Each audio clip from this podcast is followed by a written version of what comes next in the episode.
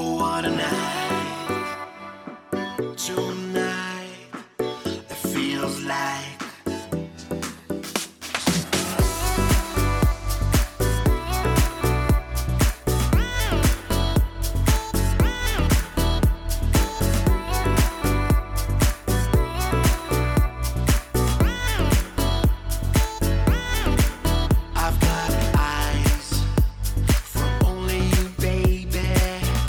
Monday, the 6th of July, this is What's Up the Sports Podcast. I'm Randy Kure, and as always, my thanks to the Abatsy Project with his tune, Oh What a Night. Have you ever thought about being a professional athlete? I think millions of us have at some point. I mean, playing a sport you love, getting paid so much money, and the amount of fame that comes with it? You may have been a child, or a teen, or even as a young adult, but did you think of the sacrifices that come with it? The amount of training, the lack of privacy, and the possibility of not being a superstar, having to call a different city or country home on a regular basis, and where making seven, eight figures, let alone six or even five, would never, ever happen. Leagues like the NFL, NBA, English Premier League, and so on are economic marvels, and we see new leagues in any sport sprout up, with players hoping to find a long stay under the bright lights of the pros. Specific to baseball, there isn't a lot of lucrative options in North America other than the major leagues. Sure, there's countries like Japan, South Korea, Puerto Rico, and the Dominican, but not so much in the US or Canada. That doesn't mean there haven't been attempts. Do you remember the Canadian Baseball League? Founded in 2003, folded in 2003, in fact, ended halfway through its first year? Leagues such as the CBL gives players in any sport a new chance, but what is the journey like, especially if things don't go according to plan? Today's episode is a discussion with a former baseball player who spent close to two decades in the system in this country, including his experience in the CBL. He also shares the struggles of being a pro ball player in Canada and was very open in discussing the issue of performance enhancing drugs. Thank you, as always, for the download. At What's Up Podcast is where you can find me on Facebook and Twitter. This is What's Up the Sports Podcast.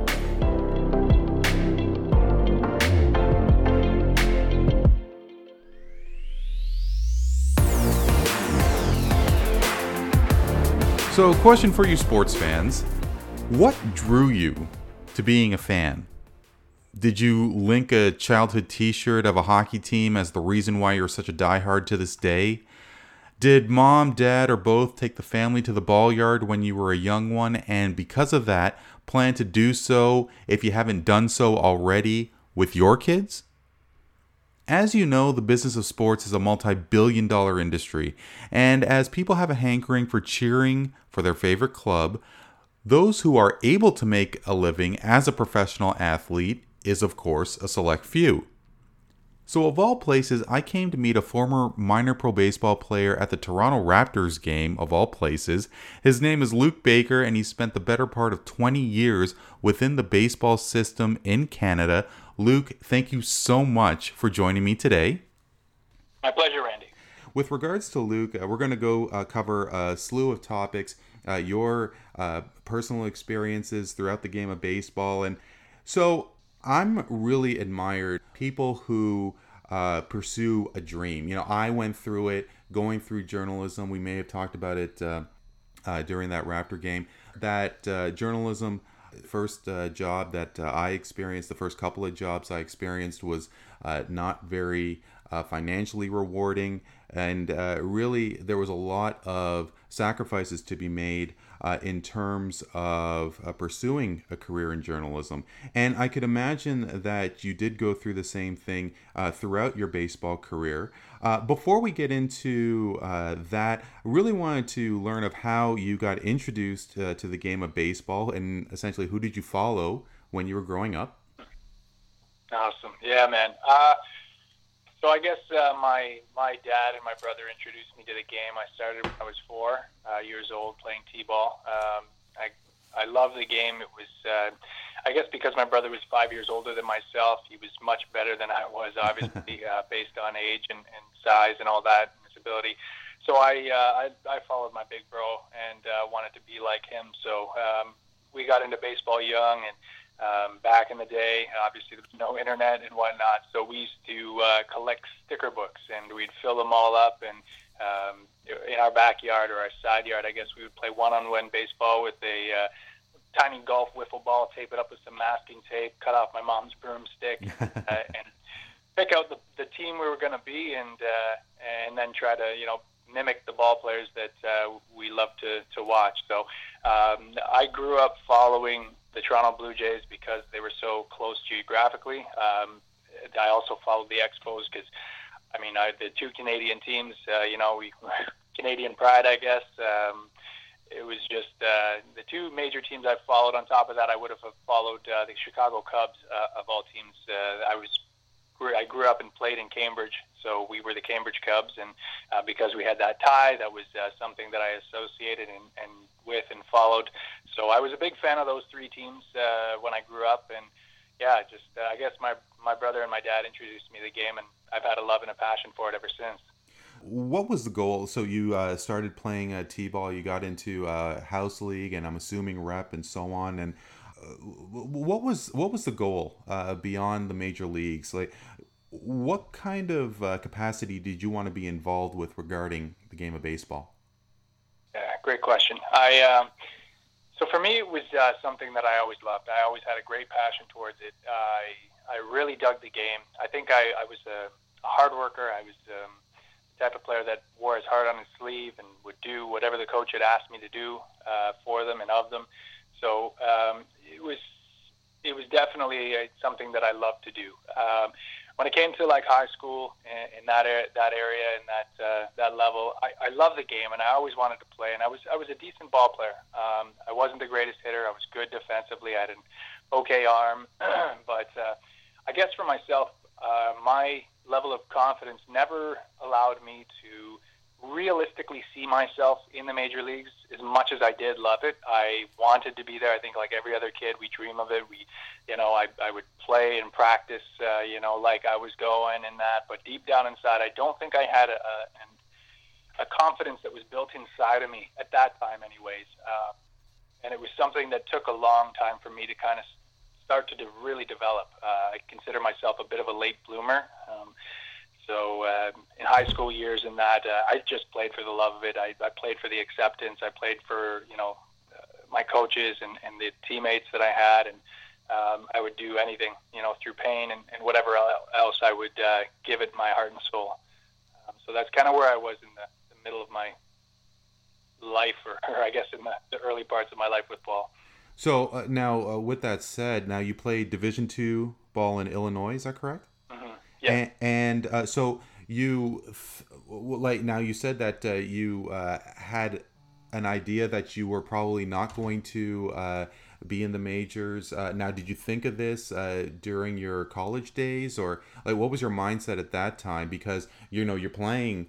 Uh, uh, uh, baseball for in a collegiate capacity, you might you must be thinking in the back of your mind that hey, if you improve, if you uh, polish your skills, something could happen. Absolutely. Um, so, interestingly enough, when I was uh, 21, I was after my first year of uh, intercounty baseball. So, with the senior uh, team, the Kitchener Panthers, um, I came on to the team as a junior player that filled in and, and filled some roles. You know, pinch runner, played some outfield, um, spot positions, and that sort of thing. And I did actually relatively well. Uh, first year ever using uh, wood bats. Um, back then, you know, it was aluminum up until senior, and uh, Sure. that was a, a bit of a rude awakening in a sense when I started swinging the lumber. Uh, a lot less forgiving, uh, which was uh, actually a very good thing for me. It taught me a lot about hitting. Um, and when I was 21, uh, the year after, it had uh, a pretty good year with the Panthers. We won the championship in 2000, and that would have been that year. And um, I read a book called The Mental Game of Baseball, and it completely shifted my mindset, which then actually opened the door to um, a breakout year the next season in the intercounty where I won the MVP um, over guys like Rob Butler, Rich Butler, Paul Spoljaric. Um, And uh, the you know, following month uh, after the season, it was actually literally, realistically, I, I got uh, asked to go to college about two weeks before I went. Um, and I went down to Division Two after that really good season, after reading that book in the off season prior to. So that actually was the time where uh, it seemed like a glimmer of hope. Uh, I knew I was older, and the chances were slim, but um, having read that book and having it uh, really shift my mindset um, gave me uh, some hope, uh, which I didn't really have. It was in a realistic hope and and uh, some solid confidence to, to get somewhere. So yeah, when I went to Division Two, uh, it was literally for me a stepping stone. I was there not to go to school. Essentially, it was for baseball to um, to make a connection and sign somewhere professionally, which I ended up doing immediately following that school year. Oh, right on. So, uh, yeah, and now you must be uh, a rarity in the sense where you uh, played professional ball before going to college. So it was actually the the opposite. So I did go to college. I finished my it was my second year. I played in the intercounty. I had the MVP season immediately after went to college. Uh, didn't even finish my my my college year. Um, I finished the baseball season, but left college because I got a contract, which later on found out really didn't mean anything. I had to still try out with everybody else. Um, but then uh, when played in the CBL, the Canadian Baseball League, uh, the next month.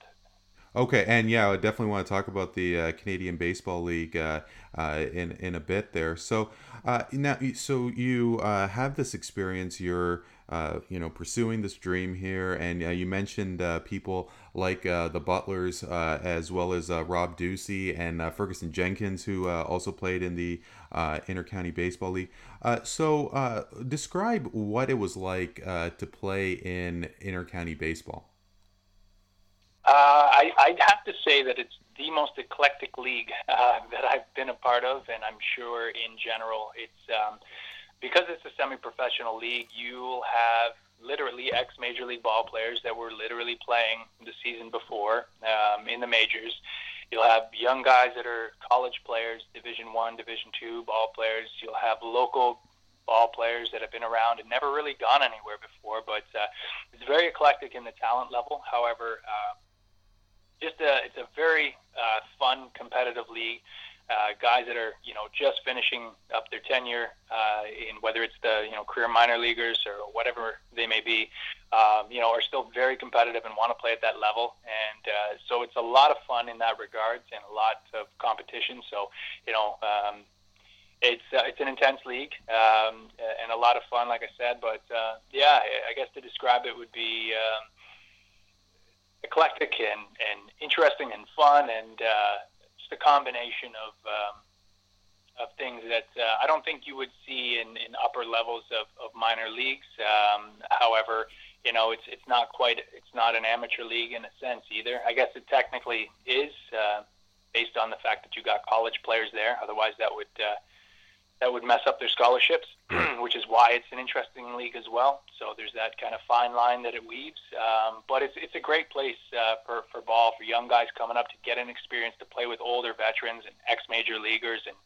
and whatnot. And for my early years, that was uh, that was it was fascinating for me. Um, it, it was a lot of fun because I got to play against these guys that had been places, and in my mindset, that was um, that was always something that that drove me. You know, if, if I always found that I played better against better competition. My my game leveled up, and I got more intense and more uh, focused and dialed in against these guys. And I figured, you know, if I can if I can hit off a guy like Paul Spoljaric, or if I can, you know, you know, make great plays against these these guys have been in the majors, you know, like uh, it kind of gives me a level of confidence that I I could have at least been relatively at that level. So uh, it was it was a, it was a very interesting and wild league, and I, I love it. I, I have a lot of love for it. I played and coached in in the league for almost 20 years. So obviously, I uh, I spent a lot of time there and enjoyed it. Now, uh, and you mentioned uh, the likes of uh, Spoljaric that uh, you did uh, face against and so on. Uh, did you uh, get an opportunity to sort of pick the brain of perhaps the next major leaguer who you then crossed paths with by chance in intercounty ball? Uh, so yeah, I was fortunate enough that um, I spent time not only on the ball field uh, uh, playing against these guys, um, but I spent a lot of time uh, off the field training ball players. Uh, so I worked a lot with the strength and conditioning part of uh, part of baseball. So I actually uh, worked up in Ajax at a, at a facility called Home Run Academy, which uh, I don't know if it's called that anymore, but uh, it was Rob and Rich Butler's academy.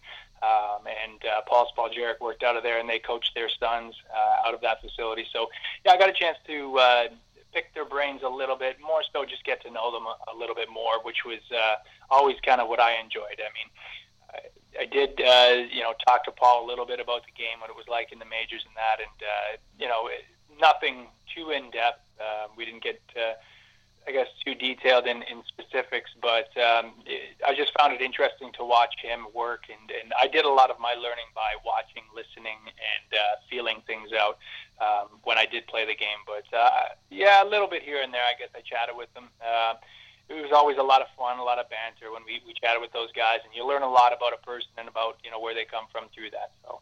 Terrific. So, uh, you know, uh, what uh, I'm really, uh, really interested to learn is that you know, you you you come, uh, you mentioned these uh, these ball players like the Butlers, as you said, Spoljaric.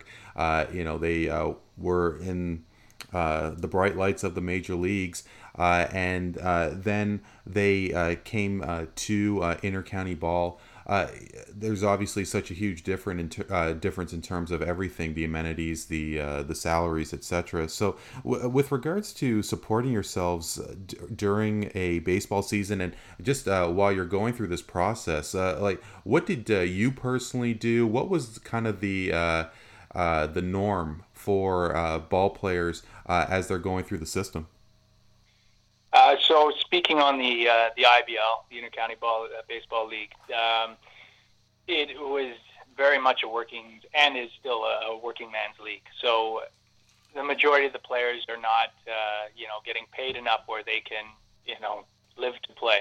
Um, so we, yeah, throughout the summers, I would take jobs. I, I always took jobs that I felt that were um, something that I could learn from. So I've worked in construction, landscaping, uh, painting, like all sorts of odd jobs throughout the summer. Basically, jobs where I could make it make baseball work. So for me, that was always a priority when I was younger. Uh, I just loved the game so much that money wasn't uh, my number one driver. It was the the competition.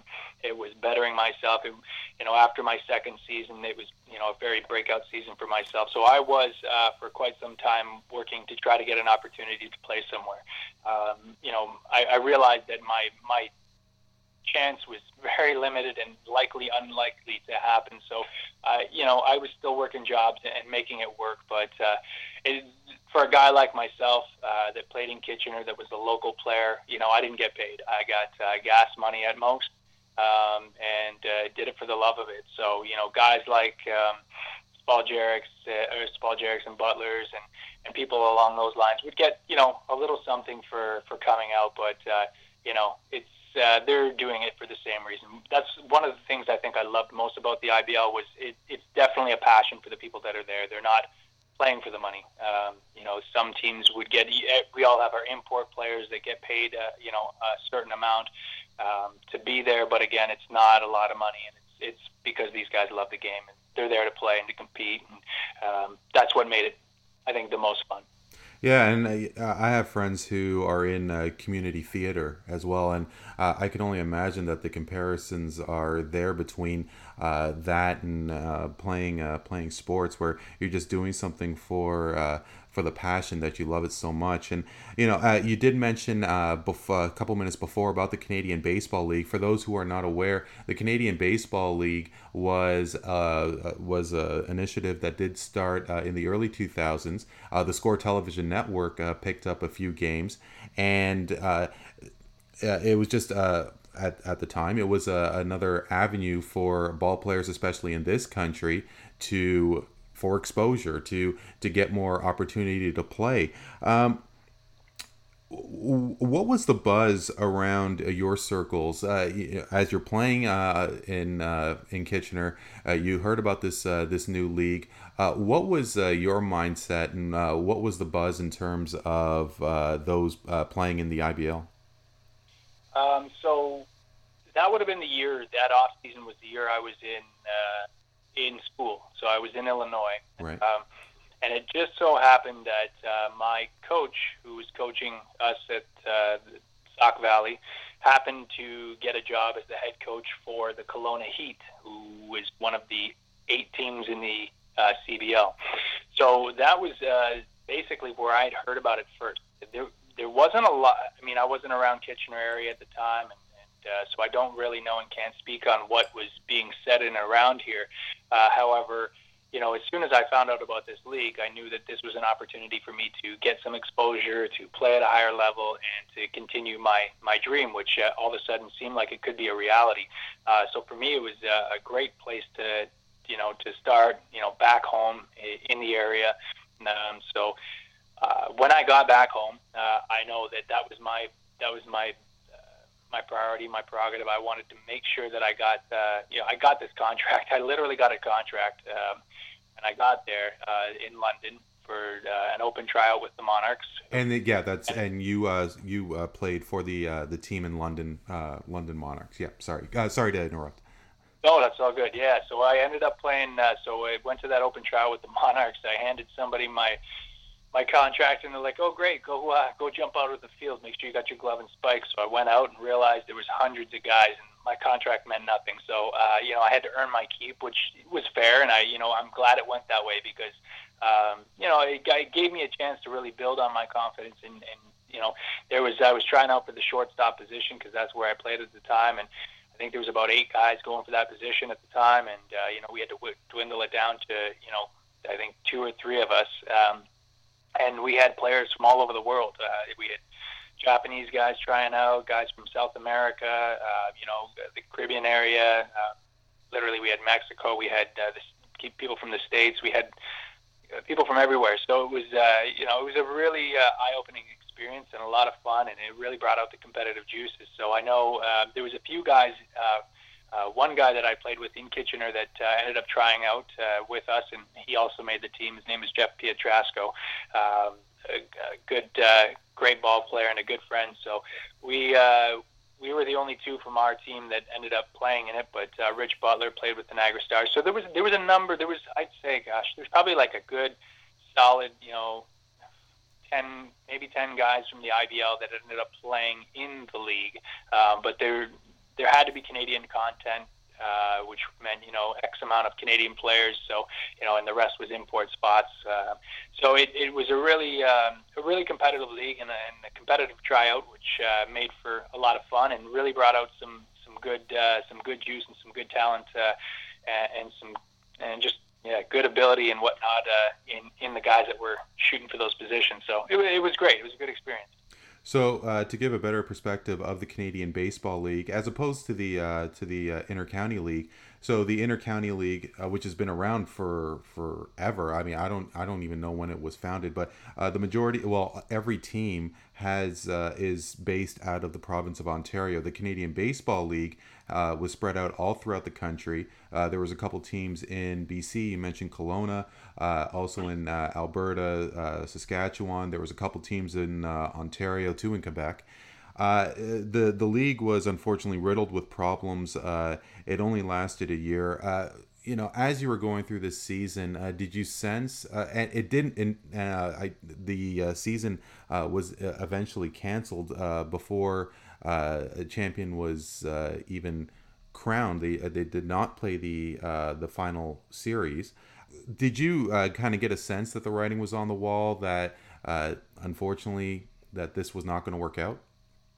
Yeah, I mean, it was um, so from day so day one was amazing. Uh, we had our inaugural game. I think we were the first game that uh, started the CBL. Uh, I believe, gosh, I can't even remember for sure, but I believe it was us against Montreal.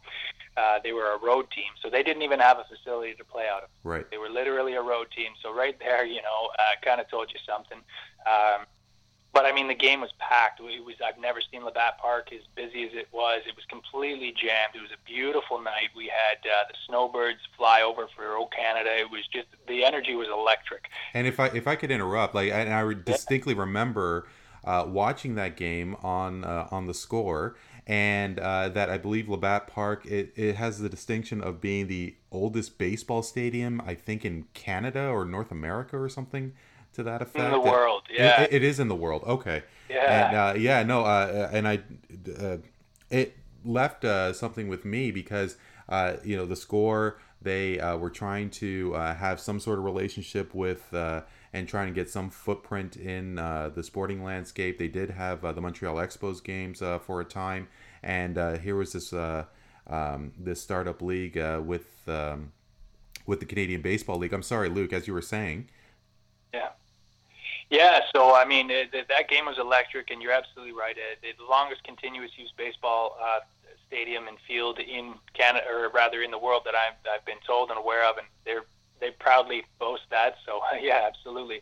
Uh, and so it, just the vibe there, and it's a beautiful backdrop in London. Uh, it's just it's it's just a beautiful, beautiful field. So I mean, you know, game one, uh, it was it was electric. We had uh, one of the uh, it was a cousin of, of the Guerreros uh, was playing for Montreal, and uh, yeah, I just remember him uh, smashing a ball over left uh, into the Thames River, and um, yeah, later I got the call to play second base, and I actually got a chance to rob him with a diving play, and you know, it was it was just the, the whole game in general. It was a good game that we played, and uh, and both teams played. So the the feeling was just amazing.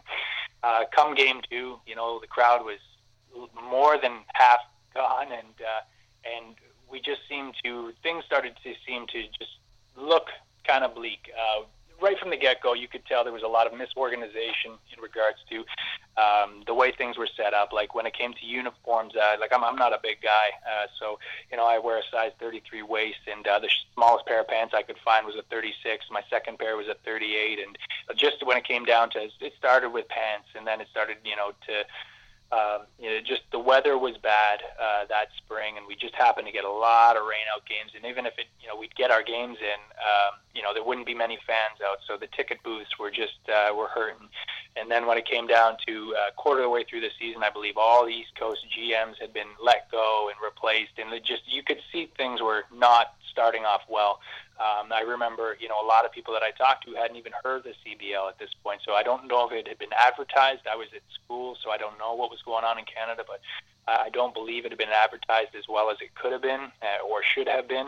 Um, that to me, I don't really know, but it didn't. Uh, a lot of people didn't even know we existed. To this day, still still don't even know it existed. It was Sure. a bit of a blip on the screen, and and like you mentioned, uh, you know, we made it. Uh, we made it to the to the halfway point to the All Star break. I remember vividly the the day I came in. Me and Jeff, we drove together from from the Kitchener area and, and drove into London for all our home games. And um, yeah, literally, we walk into the change room and everybody looked like he, Jeff literally made the comment, you know, what what did everybody's dog die? Like what the hell? And uh, long story short, you know, that we got told that this was our last home stand and that would be it for the season. So. Um, it was uh, there was a lot of writing on the wall. Unfortunately, uh, we didn't actually think it was going to happen. However, you know, it wasn't that uh, you know that far fetched that it, it did come to an end. And we heard about some other things, whether they were rumors or not, I don't actually know. But uh, you know, based on the things that we heard and saw, uh, it, it's unfortunate that uh, it didn't work out because it was a, for myself. It was an amazing experience. It was my first time ever going out west uh, in my life, and I got to go there to play ball. So I got to go play in Calgary. I got to play in Kelowna. Uh, that's where I started to really get my feet wet, and feel comfortable in this league, and I started to. I mean, Calgary was the best team in the league with their record, and uh, we we beat them in a three out of four game series, and I was uh, playing great, and I just loved the feeling of getting out west and traveling and visiting through Canada. So uh, it was unfortunate that it fell apart, and uh, it would have been great for a lot of Canadian ball players to even just have a chance. It's, it was the equivalent to it was supposed to be the equivalent to the CFL, which you know Canadian Football League. So we're the Canadian Baseball League, and Sure. Um, it just didn't uh, didn't get its chance to gain any traction, which is unfortunate. Yeah, and uh, I, I guess uh, you know, looking back, uh, yeah, I mean, obviously hindsight being what it is, uh, like, do, do you think that they could have used another year to uh, to um, sort of uh, plan everything out? Uh, you know, I mean, it's so easy to pinpoint what uh, the problems were, but I mean, is it something that perhaps is the, it, do you believe that there is a market for uh, Canada's own baseball league? Uh, you know, uh, because obviously the talent is there. You're saying that there are dozens upon uh, dozens of players who are vying for spots. And obviously, you take a look at uh, baseball, you know, so many years after the fact, you uh, you could see that uh, that baseball is gaining so much more popularity. Uh, I, I it, it, was a, a long time uh, the Canadian Baseball League, but uh, where do you think baseball is in terms of developing and trying again, maybe with a second league? Yeah, so right off the top, I think you hit the nail on the head. That's what I said from pretty much, you know, day one, even not the day one necessarily, but you know, a month in um, it almost seemed like they needed an extra year of getting things organized and prepped and ready to, to get this launched properly. And I think if they had done that, I think they would have gotten at least a, a it would have been a better vibe all around. The players would have been a little bit more. Uh, I mean, we we play the game regardless, but I mean, I think it would have got a lot more buy-in if you would have had you know more knowledge of the league in general. I think you just can't throw something like this in and you know, hope for the best. They, they had the money behind it, from my, all my understanding. Uh, you know, we learned a lot about the league in that regard. Uh, I do believe that it would have been a lot more successful had we given it a year of better planning, more strategic planning, uh, better advertising, marketing, and that sort of thing. So, um, yeah, I totally agree with you on that. I do believe that. Uh, and based on, you know, uh, today, you know, how popular baseball has gotten in Canada. I mean, obviously we lost the Expos, you know, uh, they were gone by the time the league started, but um, I look at the development since that time to this time, and, and not only just being a player and having managed a couple of years, but again, um, being involved in the off-field conditioning and having worked in the Toronto area, the Kitchener, uh, Waterloo, Cambridge area, up in Ottawa, I worked for a bit with ball teams up that way. So um, there's a lot of Canadian content. There's a lot of really good ball players being drafted all the time, and I think uh, you know when it comes down to it, I mean it's, it's it's not just that the players are getting better. There's a bigger volume of players. I mean, you look at or even you know back then I, when I was coming up uh, there wasn't the uh, Ontario Blue Jays and now there's the the Fergie Jenkins League there's all these different uh, premier leagues if you will as they call themselves but then you've also still got your city leagues so there's just so many more ball players in general I think coming out of the uh, out of Canada, and I think there's such uh, a bigger interest um, in ball in general. I think, in my personal opinion, I believe you know if if it was done again, if it was done properly, I think it would take off uh, and do a lot better. Uh, I feel like you know Canadians represent Canadians, and if it's done properly um, and promoted properly, they'd, uh, they'd I, I believe they'd have better success so you go back to uh, intercounty and uh, you know you are spending more and more time as a player and uh, i guess uh, your, your mindset must have changed that you do want to it, stick around throughout the game and or perhaps pursue other endeavors. Really interested to hear what your thoughts are. I guess if as you look back what what is uh, do you, can you sort of classify what the mindset is of a younger baseball player? Maybe uh, you know Luke Baker who was uh, a couple years into uh, the program and uh, going through college to uh, I guess a general sense of what veteran ball players go through. Definitely your mindset must change when you get into your early to mid 30s mm-hmm, absolutely.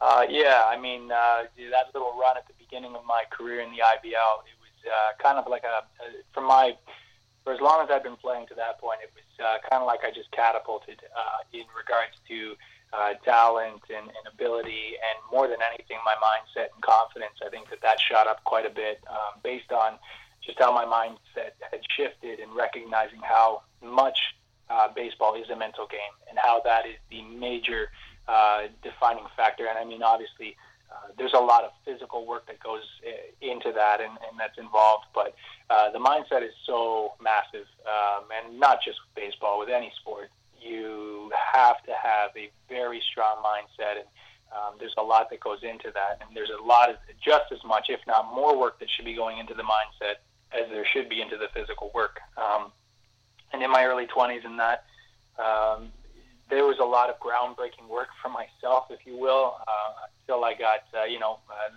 until the, the CBL folded and uh, we came back and I, uh, you know, things didn't go as I, I kind of hoped. Uh, things seemed to be going great. And then uh, as I was getting into my late 20s, uh, early 30s, you know, this was a, a time where I'd been uh, started I started my own business, and I've been working with athletes and doing a lot of fitness and health uh, training and that, which I I loved.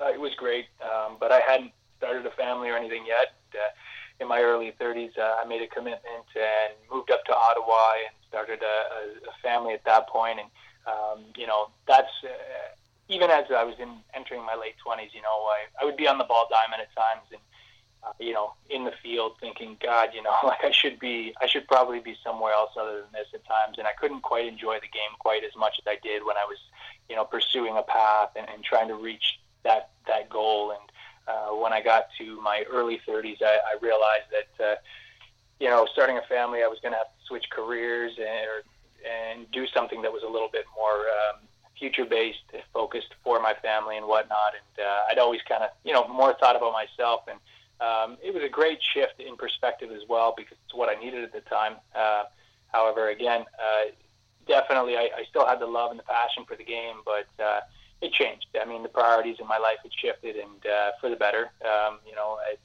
uh, as much as I love the game, and as much as I'll always have a piece of it uh, in my heart, and uh, I'll still, you know, play the game from time to time and, and whatnot. It's um, it's just it did it shifted it changed and uh, you know I loved being around the game uh, but uh, I couldn't quite enjoy it as much knowing that there were bigger bigger fish to fry if you will uh, no, understood, and uh, that's uh, I guess the decision that a lot of people face, uh, no matter what the industry is, when you uh, try and uh, dive into something that is so competitive, like sports, like uh, show business, or uh, maybe even starting up an own business where you're trying to develop something from scratch and uh, really take it mainstream. Uh, you know, to that, and uh, definitely want to get into the decision for you to step away from baseball in a moment. But I could only imagine as you go through. This process as you try to make a make a living in in, in sports that really interested to know of what uh, PED use is like uh, in terms of whether it is intercounty. Uh, when you uh, come across, uh, I, I don't have any evidence, obviously, with regards to the uh, Canadian Football League or just in terms of athletes in any sport who believe that they could make it if they just have that little extra oomph. How, was it existent uh, uh, around your circles? Absolutely, absolutely. Yeah. Oh, yeah. At every level, uh, once you get to that uh, that kind of uh, adult stage, I believe, uh, relative adult, you'll have guys that are, are doing that, taking and, and doing anything that can give them an edge or an advantage. you know, based on what their thought process is and what they feel is going to help them. You know, have that edge to get them ahead.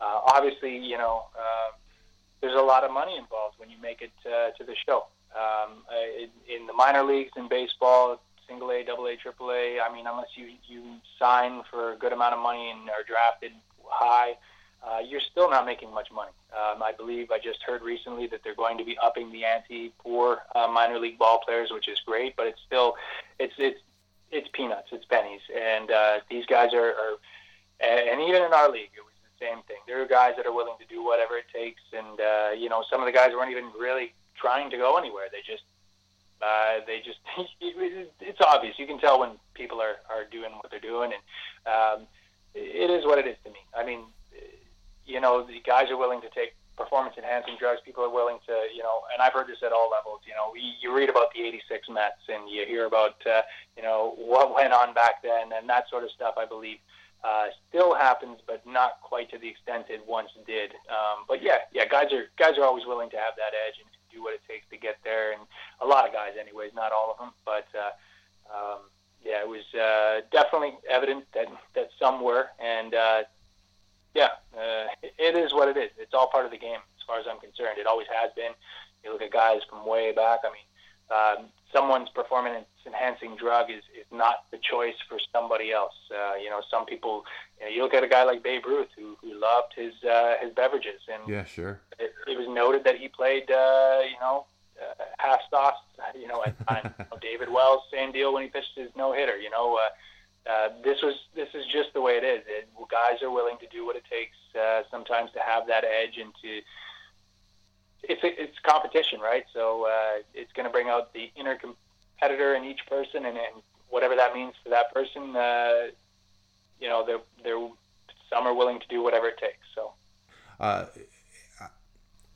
sports, obviously, you know, you see Olympics and you uh, hear about performance enhancing drugs, people getting caught, people getting stripped of uh, medals and honors. Obviously, Barry, Barry Bonds, uh, you know, has a, a, quote unquote asterisk beside his uh, home run uh, total as uh, he is believed to have uh, taken steroids, where the person he surpassed, Hank Aaron, didn't wasn't known to uh, have uh, that sort of uh, edge and wasn't known for taking steroids. It's, it is kind of ironic I, as I go on this uh, tangent that uh, certain players were labeled as not uh, non-steroid users. You think of a guy like Ken Griffey Jr., where a guy like Mike Piazza was uh, assumed, uh, and uh, Jeff Bagwell to be taking steroids as well. what is your stance? What is your position as with regards to baseball? If you do know of other sports in terms of limiting drug use, performance enhancing drugs does more need to be done? Is it sort of uh, you know user beware that you're uh, a grown adult if uh, this is something that you should take uh, that you want to take you, you got to pay for the consequences in the end right? Mm-hmm. yeah um, it's a good question. I, I, I don't know 100% uh, what my stance is. I think you know at the end of the day yes they are grown men and adults. Uh, you know, there's rules and, and whatnot that are in place. So, I mean, it depends, I think, on the league and how, how serious they are about it. If, uh, if they want to make the, the playing field as level as possible, then that's up to them and in their hands. So they can do the kinds of testing that will keep that uh, uh, that sort of thing uh, at bay if they wish. And uh, obviously, it wasn't tested for quite some time as the, the whole steroid era, you know, uh, ran rampant with guys that were juicing and, uh, you know, um, it is a total, you know, personal preference and choice. And, and, you know, to me, I know tons of guys, tons of guys that have done uh, juice and other things to, to amp, amp up their game and whatnot. You know, it might have helped in the short term uh, for some of them at some points, but, you know, uh, it takes a special breed no matter what. You still, like, I look at like you look at professional bodybuilders, you know, like the biggest of the biggest, you know, the heavyweights and that, like they're clearly not natural, you know. Sure. Um, and but the amount of work that they have to put in is still insane amounts of work. Um, so you know, it's not to knock somebody who's taking something because there's a lot of work that's involved, and just because you take a drug, uh, it's not going to make you that much better a performer. Yes, it'll help you to heal faster. Yes, it'll, you know, potentially, depending on the type, it'll increase your size and or speed and things of that nature.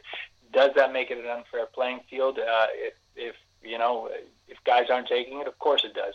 Um, however, there's still, like as I mentioned before, there's such another side to it. I mean, you know, I think what was impressive most about Barry Bonds this year, where he, you know, broke the record and rather smashed the record. um, it was mind blowing that you know not only was he hitting home runs like he was, you know that that doesn't come from taking steroids because if everybody on record that took steroids, you know, was going to hit that kind of a home run or have that kind of a season, you know, you, you'd see it. Um, but what was most impressive was you know his patience at the plate. He broke Babe Ruth's record for walks that season. So, you know, there's something to be said about, you know, how he's tracking the ball, you know, his, his mental approaches is at the plate, like all this stuff, um, you know, that goes into it. So, um, you know, I think it comes down to the league and what they really want to do, the message they're trying to send. And, um, you know, I know with the Olympics, you know, that it's an amateur sport. So, you know, they want to keep it as clean as possible. And I think that that is the wise way to govern that.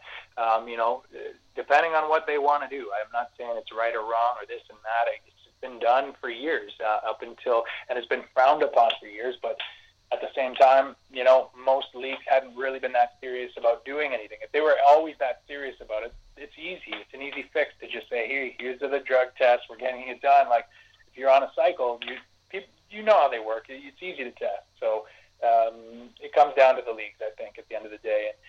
And um, you know, I don't think. Eh, yeah, I guess my personal opinion on it is um, what it is. So um, it's not really here or there.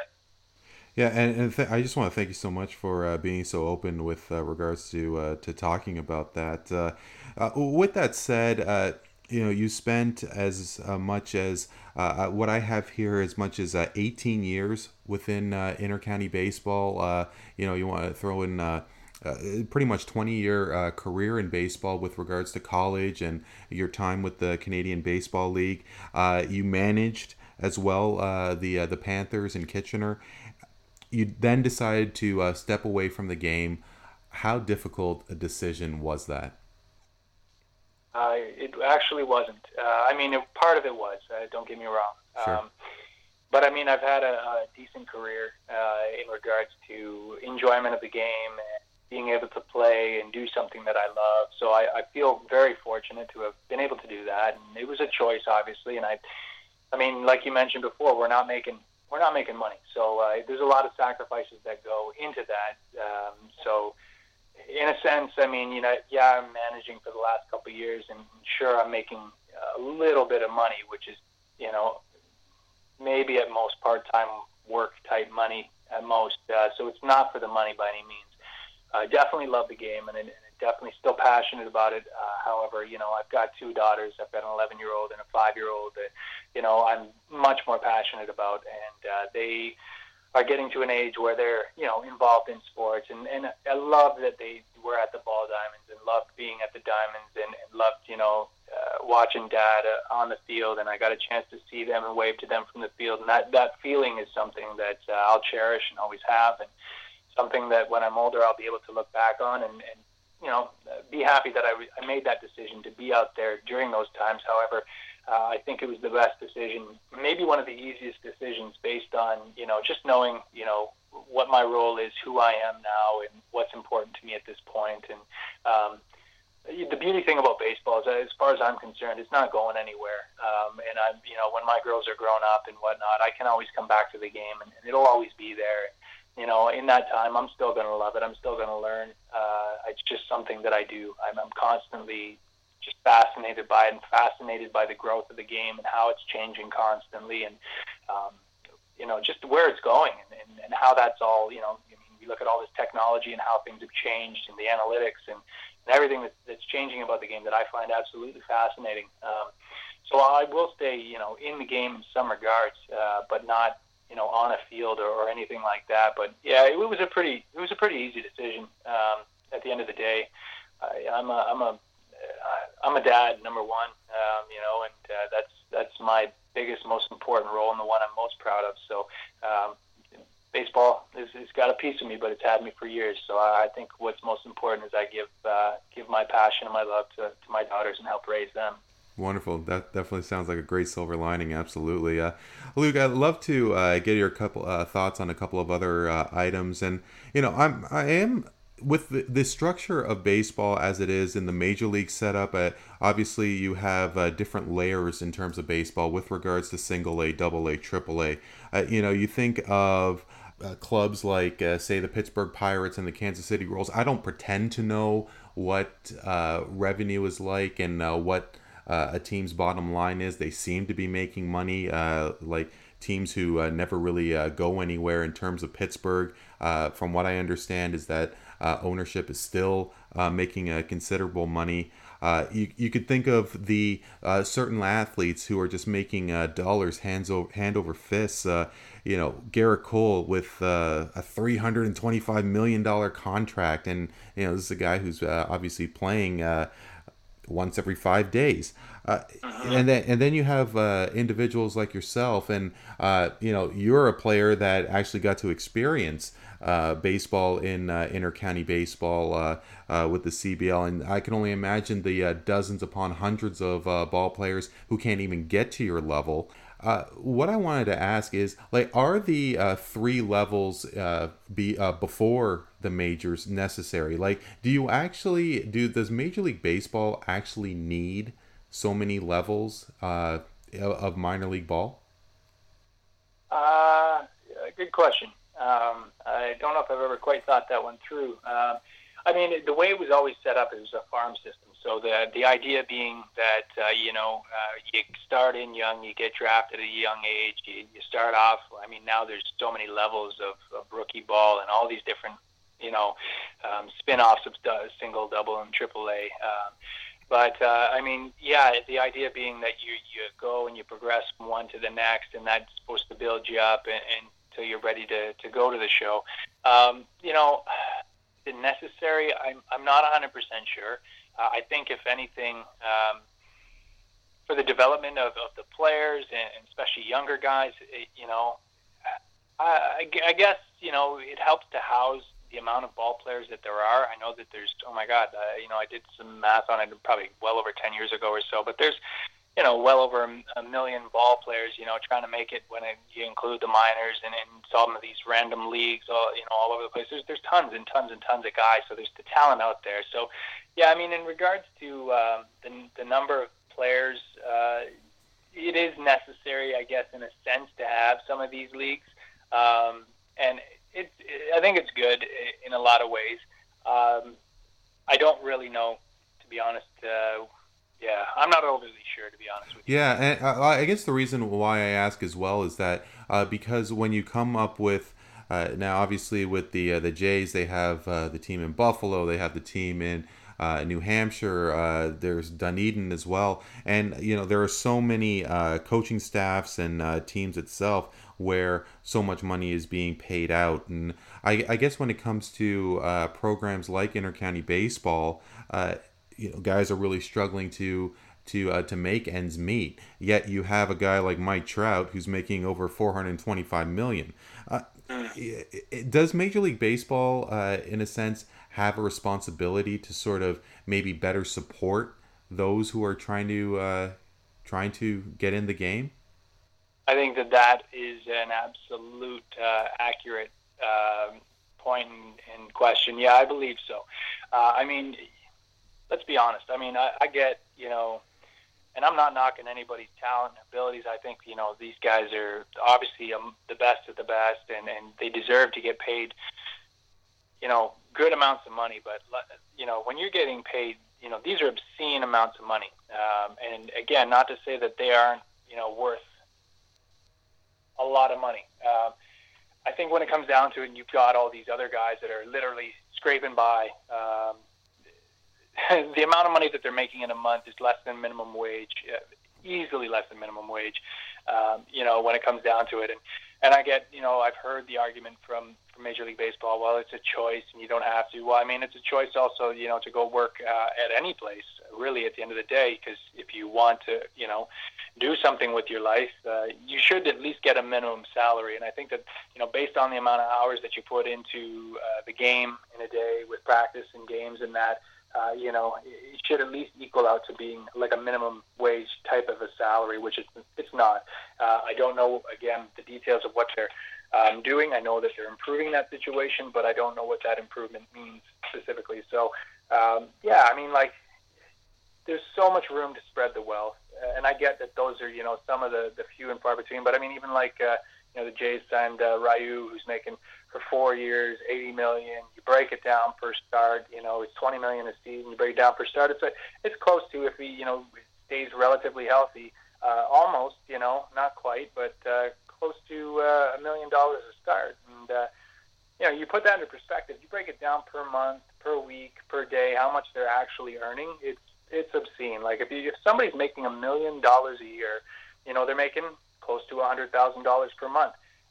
That's pretty. That's pretty easy to make ends meet. When you're having to struggle to the point where you know you can't eat healthily enough, you're training your body and working your butt off to get to that next level.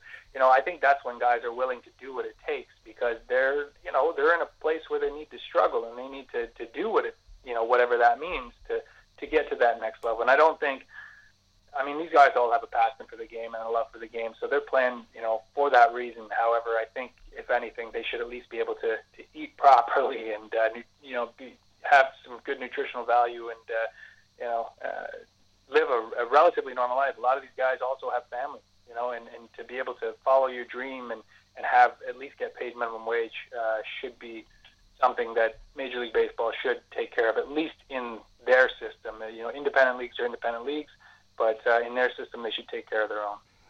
So I'd love to get your uh, comment on uh, a program that is uh, really uh, uh, intrigued me, and that is uh, the World Baseball Classic. Not really sure of what kind of sports you follow other than baseball, but as a guy, and I think we're roughly the the same age. you know, I came to really appreciate international sports, obviously with the Calgary Olympics and Seoul, but of course the '87 Canada Cup, and it was I guess it was 2009, uh, 2007, where uh, baseball uh, really uh, tried to invest and uh, uh, take the time to develop an international program. That, of course, being the World Baseball Classic. how how enthralled are you in terms of international baseball? Because this is obviously a sport that is reaching multiple corners. you know, maybe it's not as as uh, prevalent as say soccer, but you know between uh, the Far East and uh, obviously here in North America, uh, it, it seems that it could be a fantastic tournament once uh, they uh, get all the kinks out. Yeah, I, I, love the idea. I absolutely love it. Um, for the last number of years, we've had we've strictly only picked up Cuban ball players. Um, so uh, it's a rarity in our league, and I believe in Canada because of uh, you know the big issue that has been going on with Canada and the U.S. for some time, where uh, Cuban players they have to defect if they come to the states uh, and play ball. So um, when we got our, our Cuban players, um, many of them have, have been in the, the World Baseball Classic, and, and just chatting with them and, and getting their their take on it. And, and I have also known some Canadians as well involved in it, and it's. I mean, I think you know you go back to it when we're kids. Uh, you know, tournament play is so much fun.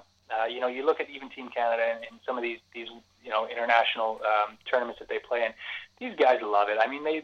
How can you not? You get to travel. You get to play the game you love. You, you get to go to a different country, meet people from all over the world, battle against each other. Uh, you know, and it, it's always on the field. It's intense and whatnot. But you know, there's that that bond that you hold.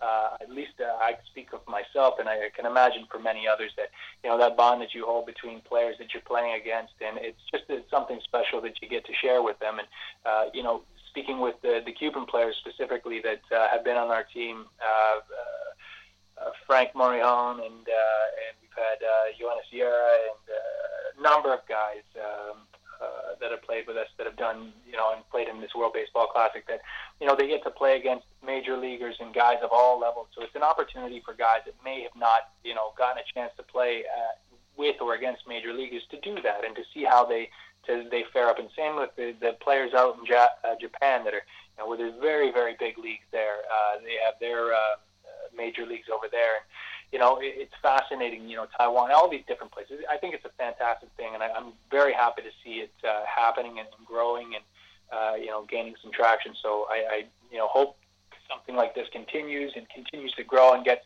uh, you know the attention of people uh, all over the place because it's great for baseball uh, and it's great for the people that are participating in it very quickly, uh, Luke, and I just want to thank you so much for for your time. Uh, with everything uh, that is in place uh, right now, what potentially could be in place, you have the Intercounty Baseball League and other baseball programs that we didn't even talk of. Uh, the Blue Jays, uh, they are the boys of summer, and despite their current, I guess, drop from a couple years ago when they made the playoffs, there still is an appetite and a thirst for for big league ball.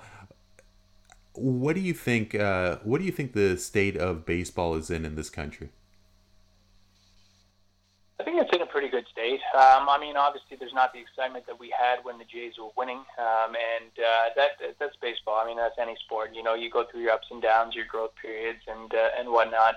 Um, but I think in general, I think it's in a pretty darn good state. Uh, again, there's so much going on, you know, in the minor systems. Uh, I know that um, you know in our area, there's you know the IBL is going long strong. This is this will be its 102nd uh, season uh, coming up.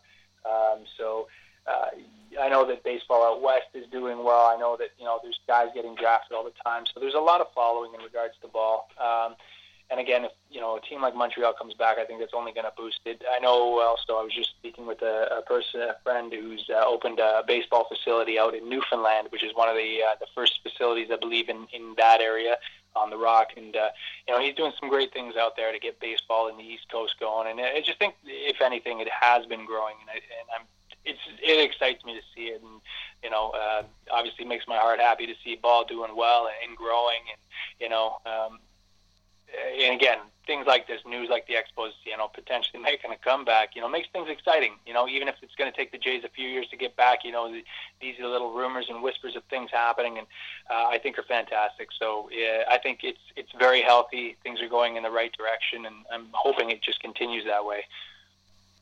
Luke, uh, I, once again, I just can't I can't thank you enough for for your time. Uh, uh, was really hoping to uh, organize an interview with you. I really wanted to uh, get a perspective of what uh, your experiences were like, and really enjoy the conversation. Thank you so much for joining me.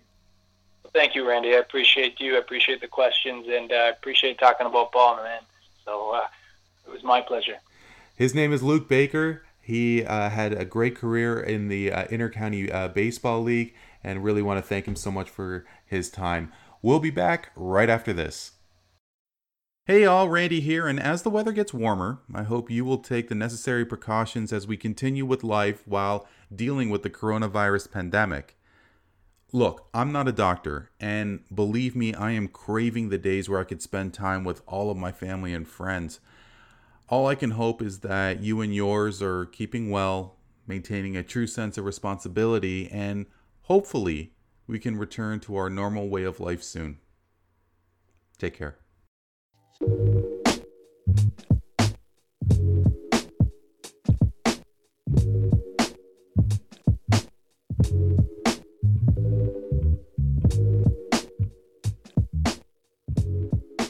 Special thanks to Luke Baker, and it was a real pleasure to not only meet him and interview him, but we actually spent an afternoon on the links uh, not too long ago. And let me tell you, he can really connect with the driver. Uh, really looking forward to catching up with him one day soon. And who knows, maybe we could talk a little more baseball at a future date. Uh, that's it for me. Hope you enjoyed today's episode. I'm Randy Kure. Once again, find me Facebook and Twitter at What's Up Podcast and we'll talk to you next time.